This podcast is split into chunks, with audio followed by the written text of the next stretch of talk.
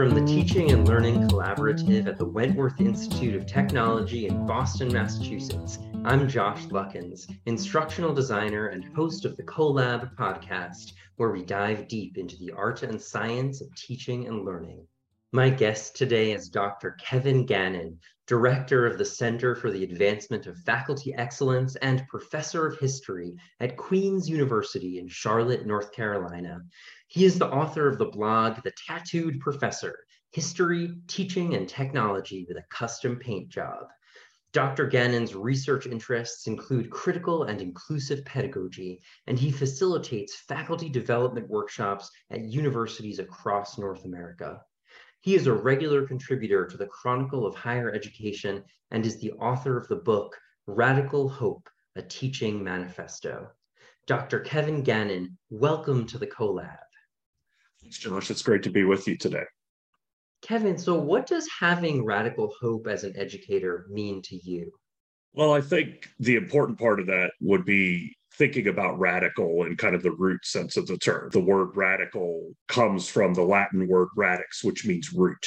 And so I approach it in what is your root level? What is your fundamental, your basic commitment? To work from a place of radical hope means to me that hope is more than just some sort of airy and insubstantial concept that you just sort of say to make yourself feel better, but it's something that deeply informs your practice at a root level. So, in other words, when I'm making even what might seem to be really boring and mundane decisions about, well, what am I going to do in class on Tuesday or how am I going to phrase this section of my syllabus?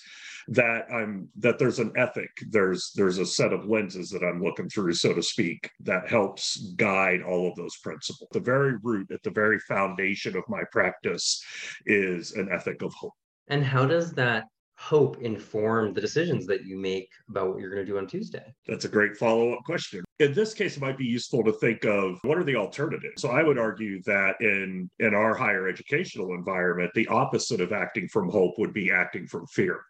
And so, what does fear based decision making get you? Fear based decision making comes from a place where you might be stuck in a scarcity mentality, where you're thinking about what you don't have as opposed to what you do have, where you're thinking about deficits that students have as opposed to the strengths that they may bring to the table. And so, staying away from that place is as important a part of our practice that is as anything i think and, and having said that it's eminently reasonable to react to everything that's around us in higher ed right now and feel fear and feel anxiety. And I'm not trying to minimize that. I certainly don't want to be kind of a Pollyanna type character here, but I do think that if that's what guides everything we do, then we sort of surrender to fear, to hopelessness as opposed to hopefulness. And that doesn't mean that we just sort of blithely ignore everything that's around us. But to me, what hope means is a commitment to the future. Even if we don't know the exact shape that future takes, it's a commitment to something more just and more sustainable than what we're experiencing now. And so, doing that work, what's the next step in that process? What can I do in class on Tuesday that advances that work? Because in higher ed, we are in spaces where we are, in that very almost literal sense, shaping the future. And I know it sounds corny, but it is true. Like, where else right now would can you find an environment where there's so much impact to be made across such a large scale, but higher ed. And so, if we're not approaching that work intentionally and mindfully, um, then we lose out on some really important opportunities. Something else that I really see at the root of your practice is solidarity.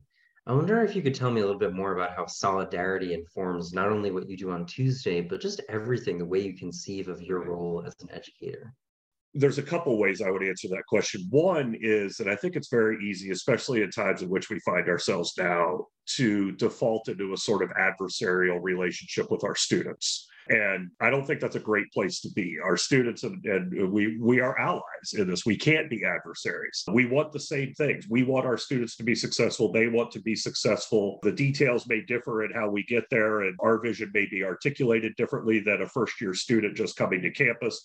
But we want the same things, and we have interests in a campus space and a higher educational space that gets us there. So that's one thing I think is important is you, you can't create a community of learners if you don't feel solidarity with students. You can't build community, which we know is at the root of meaningful teaching and learning, if you really don't feel a sort of connection with one might say a solidarity with the other people who are supposed to be in that community. But I also think that we need to, to understand and direct that out to one another as well. And there's a couple ways that I think in higher ed that we often fall short of this. One is with part-time adjunct, precarious, and contingent faculty, whichever label is most appropriate for an institutional setting. And of course, who are teaching a majority of the credit hours across higher education. Those of us who have been full-time faculty have really done a poor job building community with our part-time colleagues. Um, we may not be able to solve the adjunct crisis overnight, but that doesn't mean that adjuncts should exist in a sort of they should be seen and never heard kind of sense, or oh, we don't really talk about those people. Why can't our adjunct colleagues be integrated into the life of the department? Why can't our adjunct colleagues lead some development work for us on teaching and learning in a compensated way?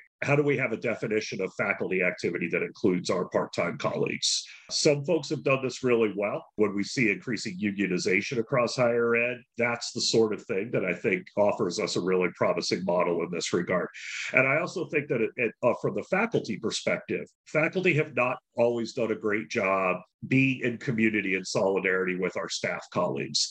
And I say this as someone who used to be faculty and is now classified as staff. I've stood in both of these camps, and I think it's really easy for faculty to forget that our staff colleagues on campus are doing the real sort of yeoman's work that the institution runs because of their efforts. And oftentimes, our staff colleagues are engaging and interacting with students much more frequently and in a much more intense way than we might as classroom instructors. And so, if we're not in solidarity with our staff colleagues, many of whom are paid less or paid at inferior rates and wages compared to a full-time faculty member, for example.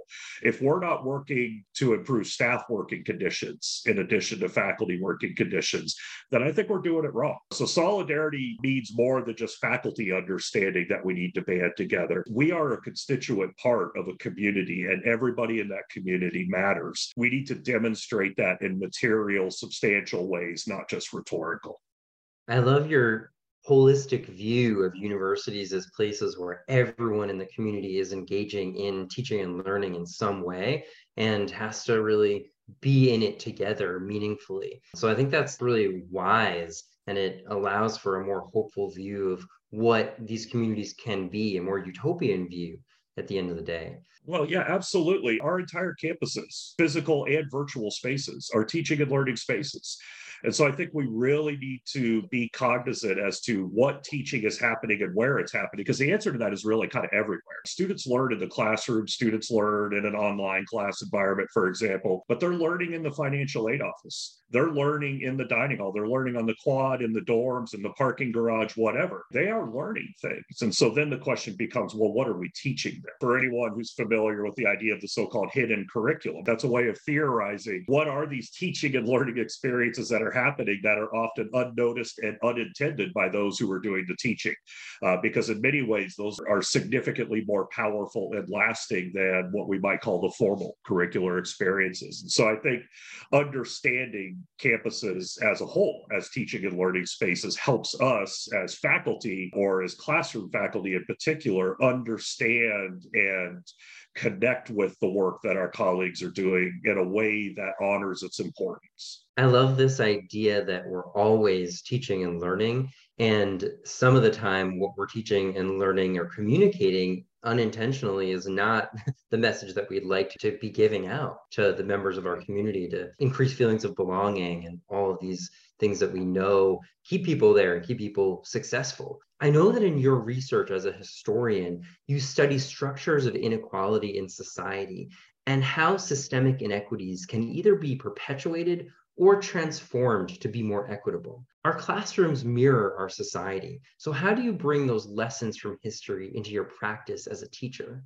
It's a great point. My own sort of research proclivities you know, led me to, to apprehending in a way that a lot of folks experience from a variety of different disciplinary lenses or personal experience. What the reality is when it comes to things like structures of inequity, of injustice, of, of large scale socioeconomic or socio-political discrimination, for example, is the default for those processes is to reproduce themselves over generations. When we take a historical lens to the institution of enslavement in this country, for example, even though the Civil War ends one regime, one constitutional order, if you will, that enshrined a system of chattel slavery, involuntary servitude and race-based enslavement and coercion does not go away. It morphs into other things. The key is, is you have to actively intervene in that process of reproduction. So that process of reproduction is going to happen by default. And so it's one of those classic things that, like the saying goes, even if you choose not to decide, you're still making a decision. And so to do nothing is actually to perpetuate that reproduction. It's not a neutral stance. I'm drawing a lot on insights from things like critical theory, for example, which may be illegal in half the country by the time this podcast goes to air. Critical theory gives us some really good tools to look at power and, in particular, power imbalances and ask ourselves, how did these things get there?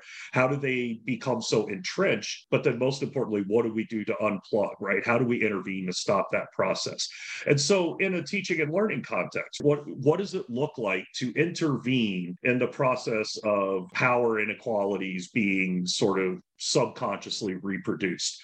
And so when we do work on our campus to talk about equity in a meaningful way, which is equity work aimed at remedying injustices of the past. So when we talk about things like access and accessibility, we are undoing the process that has embedded itself in higher education over the generations, again, reflecting our larger context. When we look at things like affordability, when we look at things like epistemic justice, who is in our curricula and how? And why? What are we asking students to do? With what materials are we asking students to engage? The physical environment of a classroom, even something that seems to be kind of a niche audience. Let's do research on the physical space of active learning classrooms. And someone might say, why are you researching what tables and chairs do? And the answer to that is when you go into a classroom with seats arranged in rows and bolted to the floor, all of them facing towards the front, you are physically creating a power imbalance. Whatever educator goes into that space, they are going to have to adjust to that physical reality too, even if that's not the way that they approach their own work. There's a spectrum of ways that we could go about undoing these structures, dismantling these structures. And that's simultaneously intimidating because it feels overwhelming. There's so much that we have to do. But I think also empowering because there are a lot of on ramps into this. And so, whichever one you take, you're still doing this kind of work. You're still doing the work of dismantling the things that need to be dismantled. And it's the work work that's in front of you at that particular moment. I think that that's important. I can really feel your passion for reshaping the structures of higher education at every level, both within your classroom and now as an administrator, trying to bring that about in your larger community. And it sounds like you're just really committed to creating a more egalitarian society, a more just society at all levels. And I was really struck by the use of the word manifesto in your book's title. Your book is called Radical Hope, a Teaching Manifesto. I know as an historian, you would be familiar with Karl Marx's Communist Manifesto. He, he writes uh, the history of all hitherto existing societies, the history of class struggles. So, in that vein, I'd love to hear how you would frame your critique of traditional or conventional systems of education. For you, how would you say the history of all hitherto existing pedagogy is, or perhaps the history of all hitherto existing higher education? Wow, what a great question. I would actually sort of complete that sentence by referring back to what we were just talking to this process of reproduction. For so much of its history, higher education in particular tends to replicate the very things that it sort of rhetorically commits to, to fighting. And so, on one hand, you have teachers and students who are committed to this vision of a critically informed, more just and sustainable future, but they're trying tried to enact that in an institutional framework that not only mirrors but actively tries to perpetuate a status quo. So that's a lot of the tension that we find in higher ed comes from that sort of fundamental misalignment. And so sometimes you see it like what we saw in the, social movements of the 1960s, for example, with students occupying the administration buildings. That's where that sort of misalignment might be most visible. But I would argue that's the tension that kind of bubbles underneath the surface. But there are also spaces of possibility. There are places where power relationships are established in higher education. What does it look like to pull those levers for different purposes than the ways they were pulled in a generation before? Where are those interstices? Where are those spaces that we can sort of move our way into and, and leverage possibility as opposed to inertia. But again, that's a tall order because when we talk about structures of inequality, higher education has been one of those structures for most of its history. It is a structure, however, that contains tools that are more visible and perhaps more easily picked up by those who are looking to dismantle those structures of inequity. I love your phrase spaces of possibility I think it goes back to that acting out of hope, a sense of hopefulness rather than fear, and seeing new possibilities in spaces where formerly it just seemed like a kind of black or white type thing. This is how it's done, and kind of reshaping those structures. So, one structure I know that there's a lot of discussion about now is grading. And you write that academic binaries, like you know, either you pass or you fail, dismiss meaningful habits like self-examination, critical thinking, questioning, and mistake training for education. Tell me more about the distinction that you would draw between training and education again to, to put my historian hat on right? Like the word education comes from the latin word educare which means to draw out or to draw forth. That's a really interesting way to look at what is it we're trying to do and it's sort of aspirational best. What are we trying to draw out? What are we trying to draw forth? And that helps us understand that the potential that's inherent in every one of our students that we can help them draw out and draw forth things that are at least in inchoate form already inside them so to speak. Uh, but it also gets us away from from you know the language that we so often use in our day-to-day work when we talk about things like deliverables and products and outcomes. I am all in favor of really good assessment. I think we need to tell the story of learning in ways that are compelling in ways that are meaningful and in ways that underscore the importance of what it is that we're doing in higher ed classroom by classroom student by student. But i worry sometimes that the assessment process doesn't tell the story of actual learning. It's potential that we might lose. So when we think about what's the what's the way that a lot of us approach assessment, we, we tend to think of outcomes based assessment. So here are my course outcomes, my program outcomes, and did a student meet those? Yes or no? And what's the evidence that they met them? And I think it's important to be able to prove that we say students will be different as a result of this particular thing. We should be able to show that that has indeed happened.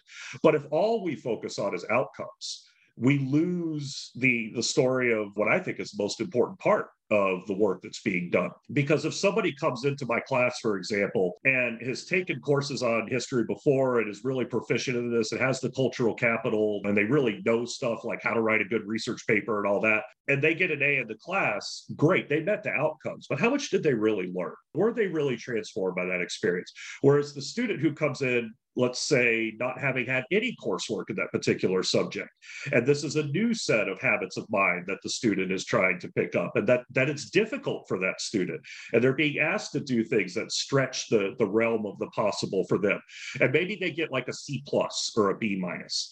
But where did more learning occur? And so, if we're focused more on just outcomes, we miss the process. I think one of the things that we could do a better job of at higher ed is to actually think about the process as the outcome. What are the processes that are taking place? We all pay lip service to the idea of lifelong learning, which at least suggests that we know that learning never stops, right? But the way that we assess it so often assumes that it does. That gets at this larger distinction. Education is one thing, training is important, but if we see training training as the sole end of this enterprise, then why? What are we doing? And that would also mean that everything we're telling students and their families to recruit them to come to our institutions is a lie, too. And I don't think that we would want to put ourselves in that kind of position. I really like this notion of the process of learning as an outcome in and of itself.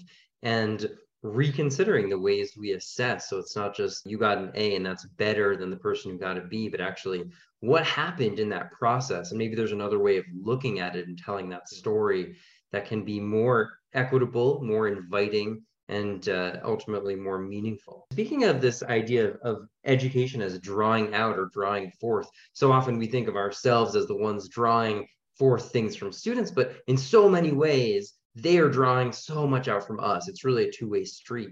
So I was wondering if you could tell me about a moment in the classroom or a relationship with a student that opened your eyes to something new and forced you to reconsider a belief or practice that you had in the classroom. Well, there's a lot of stories that I could think of that were that type of important pivotal moment for me. And I think the, the one that that stays with me the most is one that I actually write about in the book. Very early in my career, while I was still finishing my PhD, I had a, a full-time uh, teaching gig at Lamar University in Beaumont, Texas. And I was teaching the survey course. I had 40 to 50 students a section. And I had a student who was a little bit older than the traditional college student, probably mid 20s, woman who was taking the class, you know, while working full time, which so many of our students do. And she had started to really miss a lot of classes. And, and at that particular point, I'd been sort of socialized in a way as a young teacher to think that when students were skipping class that that I took that personally, right? Like, how dare you miss this class? Ah, the lack of respect. Implicitly, I made that all about me rather than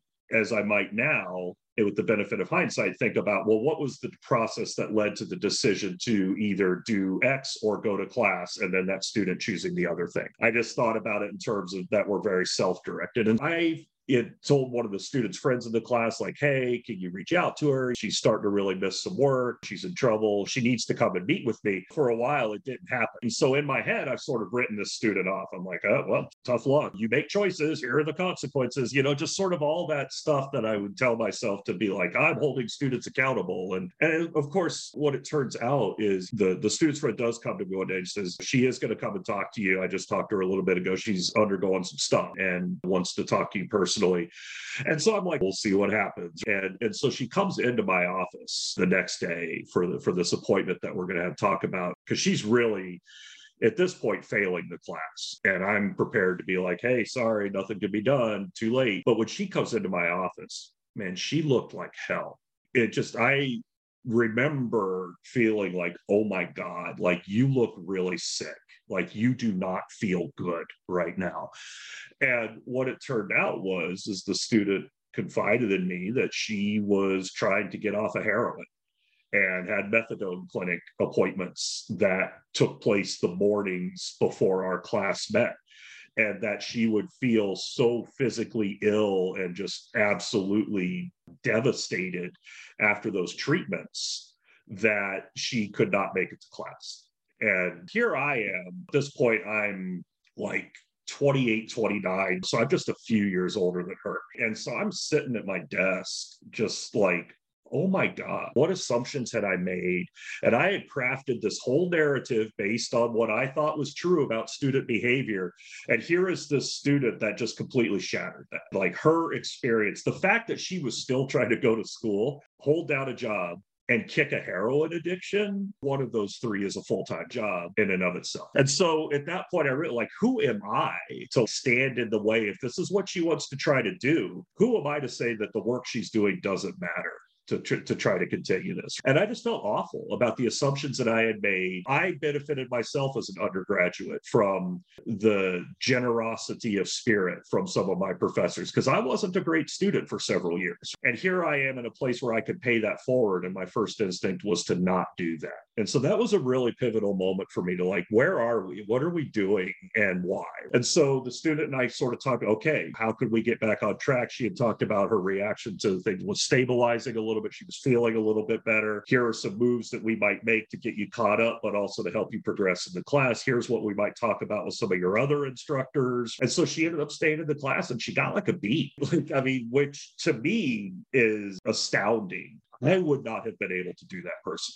Like I know that. And so that was a really important lesson for me and a victory for her. That's the most important part of it. But but for me, it was a real lesson to sort of be a lot more reflective and self aware and intentional about doing so than I had been up to that point. And that moment has stayed with me ever since. And this was, I'm trying to do the math in my head, but this was a good like 20, 21 years ago. it was an important thing for me to learn. And I'm glad I was able to learn it in a situation where the student was still in a position to be successful and that I had not foreclosed that opportunity to a point where we could not recover, right? That's what I'm most thankful. Yeah, that's a fantastic story. And it's so human. So often we think it's about us. It's a personal affront, um, and it has right. nothing to do with us. They're going through something completely different, and if you can meet them with compassion and with hope, again, you're able to kind of work out a solution that's going to allow both of you to be more successful and transform at the end of the day, which is part of that goal of education. It's interesting that you tell that story because you describe yourself as having been a punk in high school and def- not a straight A student, which probably isn't the background of many folks who go into academia. So, how did you find your way to where you are today as a professor? And how do you authentically bring your background as someone who wasn't always so excited by school into your work with students? Even with a lot of advantages around me, I still made poor decisions. I still adopted some strategies that in the end were probably not the greatest choice to make. My college academic record, certainly for the first three years, reflects that. And so now when I see students who I'm just like, what are they doing? Like, oh, I have to put myself back in that place where it was like, I know I had professors who were looking at me and going, oh, what is this kid doing? Right? Like he's fumbling away these opportunities. And so we have to take paths sometimes that get us to where we need to be, but it's a pretty circuitous route. And that was the, that was the path that I took. I, I try to extend a similar flexibility and grace to students who I see maybe engaged in that same process. I was the beneficiary of that type of understanding and in some cases intervention from faculty members who who saw me, who knew what my goals were and saw the potential in me and helped. And so I feel like I'm sort of obligated to pay that forward. And the other thing that I do to try to bring this into my practice is we talk a lot about helping students understand that it's okay to fail that we want them to learn from failure that obviously fail you know failing doesn't feel good. We're not successful at stuff we do all the time. Like the whole point of a scientific experiment is this thing might not work and we need to ask why. But in practice we often don't make it very easy for students to learn from failure. And students come to us in many ways being conditioned by their by their schooling experience up to, to that point that failure is bad that it's the end of a chapter that it's a stigma that you have to avoid it that a, an academic failure means you are a failure like the inability to pull those things apart. And so i try to model for students that it's okay to fall short. Don't let the fear of failure close off opportunities and options that you might have. And so I share some stories with students. The first article I published, when I first got the readers' reports back from the editor of the journal, I had the proverbial reviewer number two who absolutely just bludgeoned my paper. What the hell is this kind of thing? And so I share that with students. I'm like, look, this article got published a year later. But here was the first reaction of one of the referees. This was the feedback I got. But I also had the editor say, okay, there's a lot here, but we can work through it. And here's how we're going to do it. And so modeling that for students, like this is how I, a quote unquote professional historian, was able to do this. This is the process that we're going to model here feedback, critique, get better, and to do so in ways that are nicer than the ones that I receive.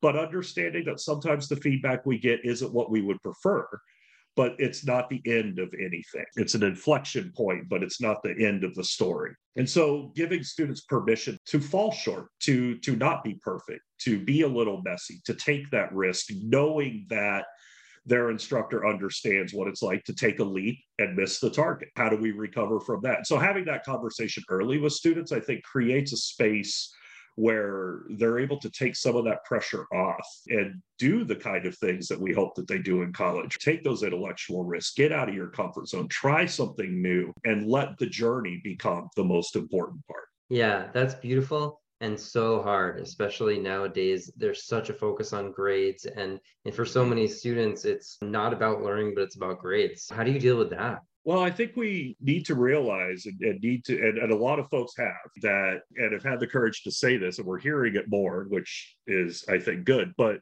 grades are probably the single biggest obstacle to actual learning in education. And, and, that's just, that is the way it is. Like, I think we have a raft of empirical evidence, quantitative and qualitative, that suggests that this is indeed the truth. High grades don't necessarily correlate with what we would term as meaningful, a high degree of meaningful learning. grades reward cultural capital more than they do actual learning. And then back to the earlier point we were talking about where grades are fixated on an outcome when sometimes what's really important is the process that leads to that outcome. And we have no idea about that because a grade doesn't tell us anything about that. And of course, it's easy for me to sit here and say grades suck uh, because they do. But then it's like, okay, what are you going to do about it? I think the the prominence that ungrading has has now achieved and the sort of what I might call everyday conversations around higher ed. Like this was a thing that even two or three years before the pandemic, when you talked about ungrading, if the person that you were talking to knew what that meant, they were either like a fellow traveler and you felt like you were part of a secret society with them, like fifth column subverting from within, or they were like, wait that that is completely subversive and, and, enemy to everything that we stand for in higher ed and a complete abrogation of standards or whatnot. And now ungrading is just sort of like oh yeah i've heard a lot of people talking about that. Oh yeah somebody in my department is doing this. It's become almost routine. Maybe that's overstating a little bit. So that heartens me because i think one thing that we learned during pandemic pedagogy was that all of a sudden the processes and way and metrics that we thought were telling us one thing actually weren't telling us those things. And being forced to let go of some of that stuff during pandemic pedagogy, I think was actually a very freeing thing for a lot of us. And so now we've got this great range of conversation. We got books coming out, we have webinars, we have articles in the Chronicle of Higher Ed, inside higher ed. My faculty colleagues, one of the things they're most interested in hearing about and, and doing work in is alternative approaches to assessment. And this is true, I think, in institutions, certainly the ones that I've been fortunate to visit over the last couple of years too. Like this is top of mind stuff. And what that signals to me is that there's we have a real opportunity. We have a moment here where is this recognition that, yeah, grades and learning, if, if there's a correlation, it's in spite of rather than because of the way that this whole system is created. Traditional grading, traditionally done, could do a lot of damage to the things that we say that we're trying to do in higher ed. So, how do we do this differently? And the fact that that is now the question and one that seems to have a broad consensus behind it is to we should be actually asking this question. That's a huge step and a really important moment that I think we'll look back on and see this as a really almost a tectonic shift in higher ed that maybe gets us to a place where we can think about assessment and we can think about feedback and we can think about learning in ways that are divorced from this arbitrary method of sorting, which has replicated so many of the things that we're actually trying to undermine in higher ed. Are there any specific ungrading practices that either you used or you've seen used on the campuses you worked on that you're like, that is great. It's really worked well? I like the phrase alternative approaches to assessment or alternative approaches to grading because that foregrounds the fact that there is a spectrum of approaches. Like we got a lot of tools in the toolbox.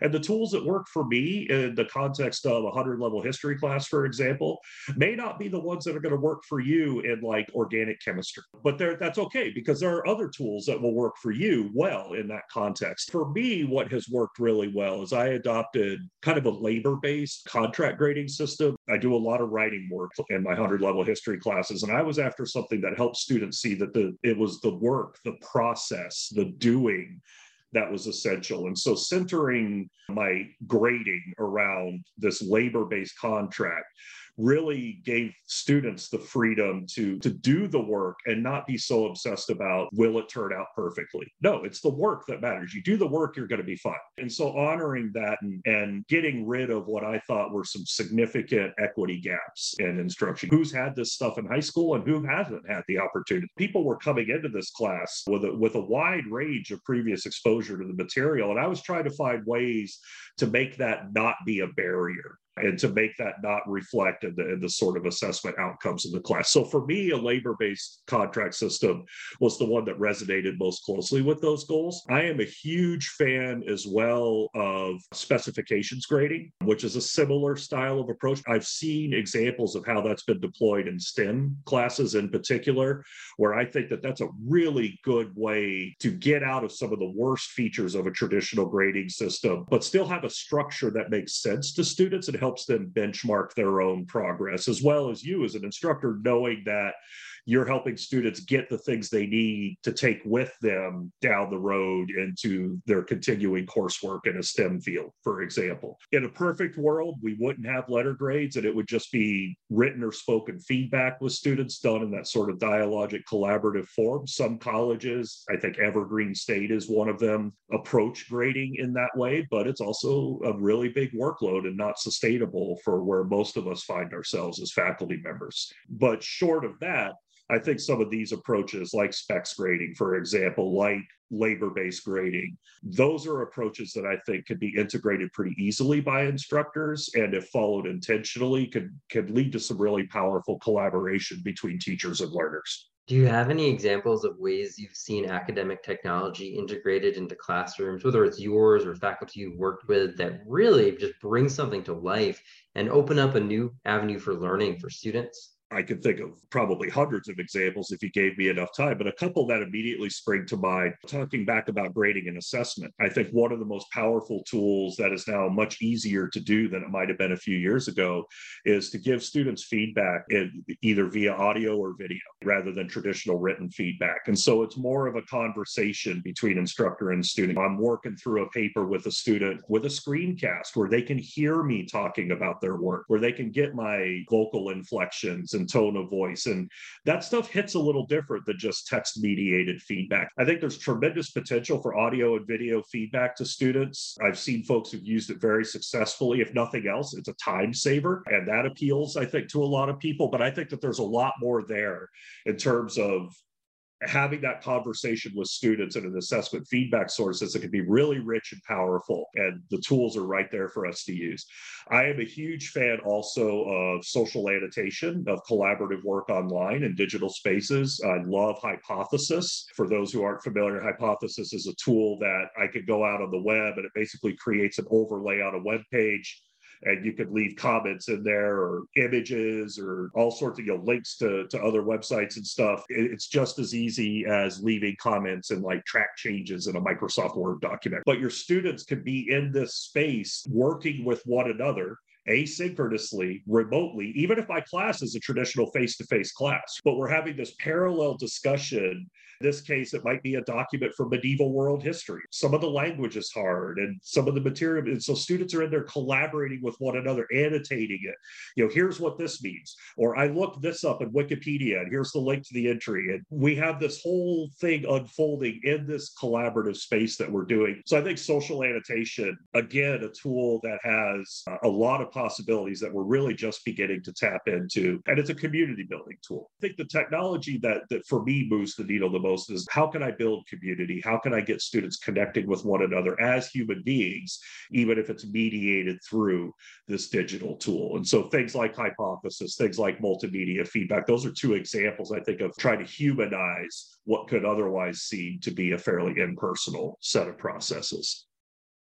That's great. I also love social annotation tools. Just such a good way to make both individual and collective thinking visible and also just provides those artifacts of learning. And also it's just writing to think like actually the process of writing and putting those thoughts together is a process of generating new ideas and putting new ideas together making connections both within the concept concepts and also within the community of learners so it's very rich we have a integration with perusall in our school so i think it's pretty mm. similar to hypothesis uh, yeah, but... it is. I've seen it used. I'm less familiar with it, but I know a couple instructors who use it and they rave about it as well for many of these same reasons. You published an article almost a year ago in the Chronicle of Higher Ed entitled Post COVID, the personal is the professional. In your blog, The Tattooed Prof, and in your classroom teaching, you authentically bring your whole self to the table in service of learning. How do you suggest the faculty be genuine and authentic fully showing up for their students in ways that open new doorways for connection and meaning making without crossing boundaries? The, the last part of your question there without crossing boundaries is an important one because it signals that like the answer to this question is going to be different depending upon who you are where you are and not just where physically but like where in your career where in your relationship to students and institutions.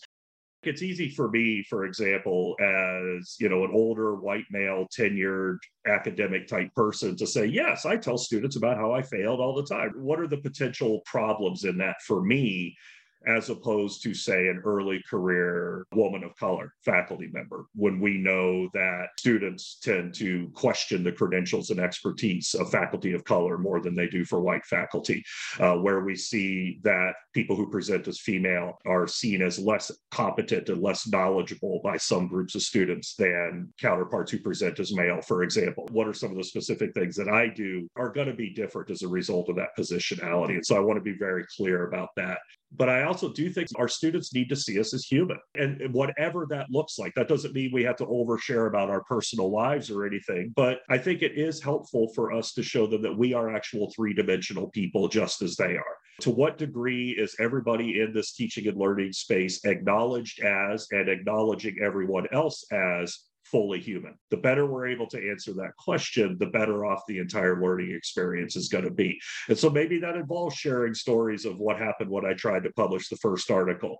Or maybe it's when a student is struggling with a particular thing, be like, you know what, that is a thing in grad school that I just could not figure out. I struggled with this too. I hit I hit my head against the wall right where you are right now. So here's how I got through it. Or here are the things that I did to try to go around it. How are we humanizing ourselves in ways that get our students to not only see us as the full and complicated human beings that we are, uh, but to trust us. Can our students trust us? Because if students don't trust us, we can't do the things that help promote meaningful learning. Students respond to critical feedback, tough feedback better and more constructively if they have a trusted relationship with the person who's giving that feedback. And of course, that makes sense. Like we know this to be true. But if we want our students to be able to do that higher level cognitive work, that is inherently risky in some cases. We're asking students to do things that they might do wrong and to do them in ways that might be seen by others. Like nobody likes to do that. And so, how do we by humanizing the spaces in which that's occurring, remove some of the sharpest edges from those asks that we're putting in front of our students. And so I think being authentic in ways that show students that we care about them and we care about the things that we're trying to do in this particular course. Like I'm a dork for history. My students can see that I geek out on this stuff. Maybe some of that enthusiasm kind of washes out a little bit, and that's all to the good. I love the original Star Trek series, and all my cultural references to that go right over their heads because I'm older than they are. So I just lean into it, and I'm the older dorky professor. So what? But that's my way of saying I'm bringing my full self to this I'm asking you to bring as much of your full self as you can too, so we can do the really good stuff, the meaningful and important stuff here. And I can't ask my students to do that if I'm not willing to do it myself. Definitely. That's fabulous. As the director of your university's Center for Teaching and Learning, how do you support faculty who are feeling overwhelmed and dealing with burnout and empower them with the tools to be better teachers? I have a colleague who who put it this way, and I thought that was a really it, it was a really compelling analogy. He said, in much the same way that someone can be pre-diabetic, that a lot of us are pre-burnout. So we have a set of symptoms and conditions that are serious in and of themselves and have consequences in and of themselves.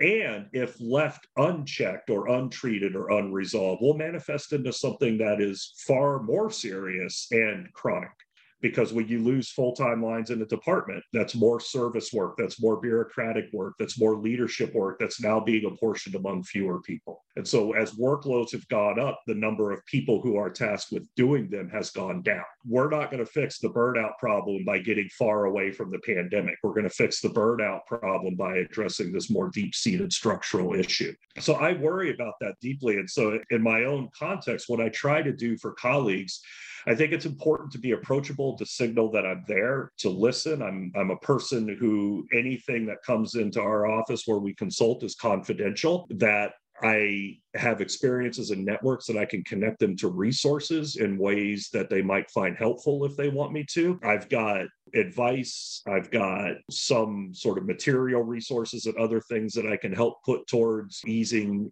at least some of the more immediate type of stuff. But I also think that part of my job is being an advocate for the faculty in those administrative conversations where it's like, what are we going to do about some of these circumstances that are making our folks at least pre burnout? What's our preventive medicine? And I think unless and until institutions are able to reckon with that, burnout will be an ever intensifying problem for both faculty and maybe even especially staff. Yeah, and it sounds like you have a two-pronged approach. One is really personal and offering solidarity and being with and coaching and resources that are targeted to the individual. And another is more structural and making really big structural changes within these institutions to make things more sustainable for the folks who are supporting the institution and keeping it alive. So, Kevin, despite all the challenges of this time, both in higher ed and the broader injustices that are present in our society, what keeps you radically hopeful? The fact that I get to do this in this space. I know this sounds like kind of a trite answer, but I firmly believe that those of us who have the privilege of working in higher education have an opportunity that very few other sort of spheres have in terms of making an actual tangible sometimes even visible contribution to shaping a more just and a more sustainable future by working with the people who will be doing that shaping, right? Who will be creating, who will be occupying that more just and sustainable future. As the old cliche goes, we're in the seed planting business. To know that the work that I'm doing will, not just might, but will play a role in shaping the next chapter. And that is an amazing, intimidating opportunity. And understanding both the privilege that comes with that, the opportunity that comes with that, but what I would say is the kind of ethical responsibilities that come with that as well. You know, those are things that I try to hold close. And I think another part of that answer, too, and again, this may sound a little trite, and I don't mean it to sound flippant, but what's the alternative? What's the alternative to acting from hope? I am not a person who can sustain himself on a regular basis if I'm acting from fear or if I am detached and hopeless.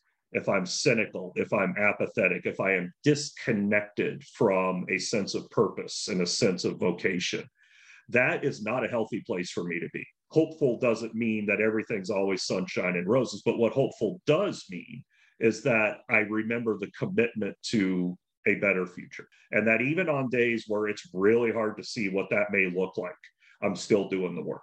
As we start wrapping up, let me ask you the question I ask all my guests. Tell me about the role that curiosity has played in your life. It has played perhaps the major role in my life. I have always been someone who I want to know why something happens. I want to know how something happens. I want to know why something happened this way and not that way, right? And I will obsess over some of those questions. Curiosity is what led me down the scholarly path that I find myself on where I encounter something and I'm just like, wait, why the hell is it this way? I need to answer that question. So it's like an itch that I can't scratch. Curiosity has played sometimes a negative role in my life. Like, oh, hey, what does drinking this thing do? But I have always found myself in places where I just like I see books that are on subjects that are just so far afield from what I study and do on a regular basis, but I'm just like, oh, that sounds fascinating just this sort of eternal thirst to learn and to know stuff know you know no matter how random or esoteric it seems. And i don't know where it comes from or what motivates it but it, it definitely keeps me moving. And and i'm uh, i'm attracted to problems that seem really complicated and complex with no easy solutions because i like to pick apart the knots. I like to untie those and I go pick them apart at the edges. And I think to be open to ways to do that, one has to be curious. I use a quote from Zen practitioners a lot when I do workshops about beginner's mind. Shunryu Suzuki says, In the beginner's mind, there are many possibilities, but in the experts, there are few. So, how do I get myself out of being a PhD, an expert, and into a place where I have that beginner's mind, where that the sense of possibilities, right? The landscape of there are so many questions that I don't have the answers to where do I even start? Like to be in that space of possibility, to stay curious rather than to assume that I know enough stuff to to have all the answers. If I could stay in that space, then then I'm where I need to be. I love that quote about the beginner's mind has so many possibilities, and in the expert's mind, it's so much more narrow. And I love yeah. that you say that you have an eternal thirst. That's very, very poetic and beautiful. I think it ties in really nicely to this idea of hope. Hope springs eternal, right? If we're going with cliches. yeah. Well, there's a reason that behind every cliche is that essential kernel of truth that gives it its staying power, right? Exactly. Kevin, is there anything else that, that I should have asked you or anything else that you'd like to share? No, I have really enjoyed this conversation and how we've ranged over a number of different places. And so I've been really happy to to be talking with you. And I love the way that you ranged a field across both hope and practice, which I think are important to hold in balance with one another. Excellent. I'm so glad. Kevin, thank you so much for joining me. It's been a pleasure speaking with you. Thanks for having me. I've really enjoyed being with you today. Dr. Kevin Gannon is the author of Radical Hope, a teaching manifesto, and I'm Josh Luckens, instructional designer and host of the CoLab podcast, a production of the instructional design team at the Teaching and Learning Collaborative here at the Wentworth Institute of Technology in Boston, Massachusetts. Thank you for joining us, and as always, stay curious. If you could be any character from the original Star Trek, who would you be and why? That's a tough question. Probably Scotty, because Scotty knew how to fix a whole bunch of stuff. And I always thought that was really cool. I worked my way through undergrad as a mechanic in a bowling alley. And so that kind of lit the, I like to try to figure out how things work and how to fix them. And Scotty was the man. He could like use a roll of duct tape and a, you know, empty soup can and have the engines going warp nine. So, so yeah, I would be Scotty for sure.